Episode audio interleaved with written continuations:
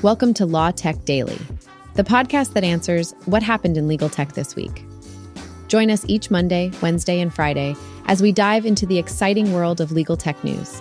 Don't forget to hit that subscribe button to stay up to date on the latest episodes. In today's episode, we'll cover the launch of AI tools by Everlaw and Trellis Research, the appointment of the first chief process and AI officer at a large law firm, and the criticism of a report suggesting the automation of legal tasks with AI.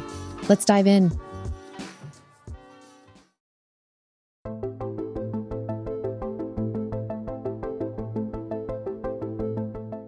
Yesterday witnessed a series of noteworthy developments in legal tech, encompassing personnel appointments and substantial investments in this expanding sector. To begin, Everlaw, an e discovery platform, unveiled its AI tool aimed at optimizing productivity in text based legal work. RF Investment Partners made an undisclosed investment in NextPoint, a cloud based e discovery company, to support its growth and product development. Simultaneously, Lawcatch Inc., a legal software developer, secured $3.5 million in seed funding to enhance the capabilities of its legal editing software, Briefcatch. There are two notable trends that emerge from these developments. First, AI's importance continues to rise in legal settings, as demonstrated by Everlaw's introduction of Everlaw AI and Trellis Research's launch of an AI powered tool offering market insights to law firms. However, in tandem with technological advancements, there is an escalating need for robust cybersecurity measures. The increasing number of data breaches in law firms underscores this urgent necessity. Considering the digitization and growing reliance on AI, the legal profession's lack of tech proficiency raises concerns about inefficiencies and cybersecurity vulnerabilities. For instance, despite its importance, Microsoft 365 is underutilized primarily due to a lack of understanding of its potential. The LTC4's initiative to develop learning plans for enhancing tech proficiency is a positive step forward.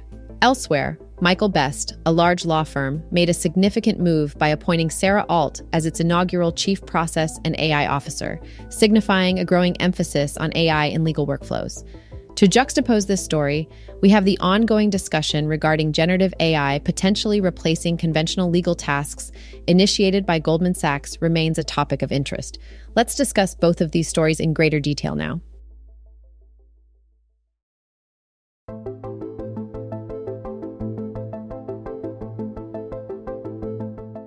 In a bold move, big law firm Michael Best has taken the lead in embracing artificial intelligence, AI, by establishing a C suite role solely dedicated to this cutting edge technology.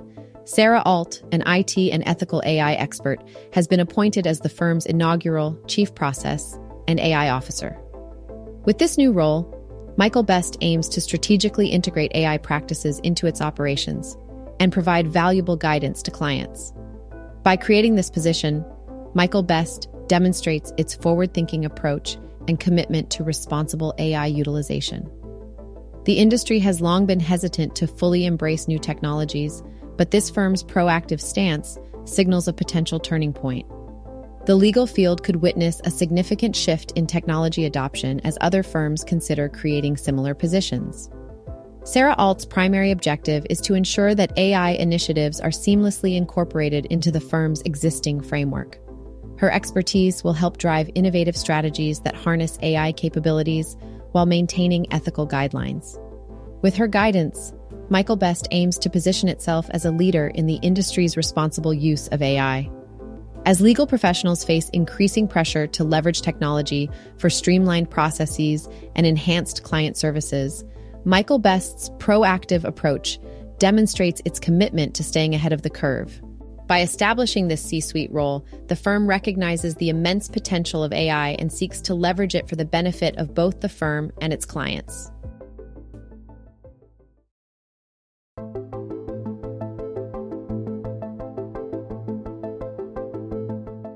This analysis critiques a widely circulated Goldman Sachs report that proposes generative AI could automate 44% of legal tasks.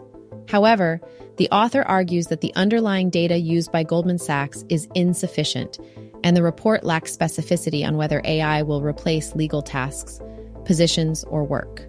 The author also questions the ambiguous definition of legal and the assumption that AI can handle tasks of up to a level 4 difficulty, without providing further details.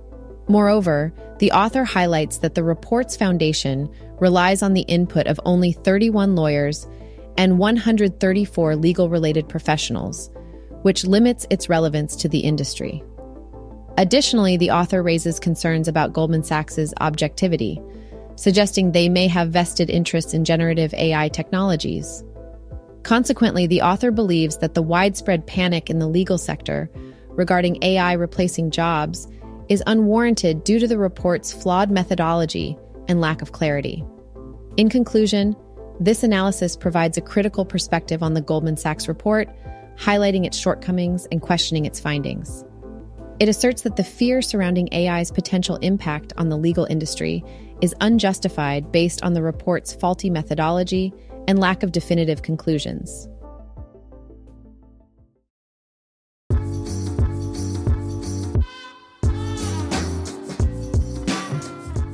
And that's a wrap. Subscribe, follow, and join us next time to learn what happened in legal tech this week. Stay informed, get ahead.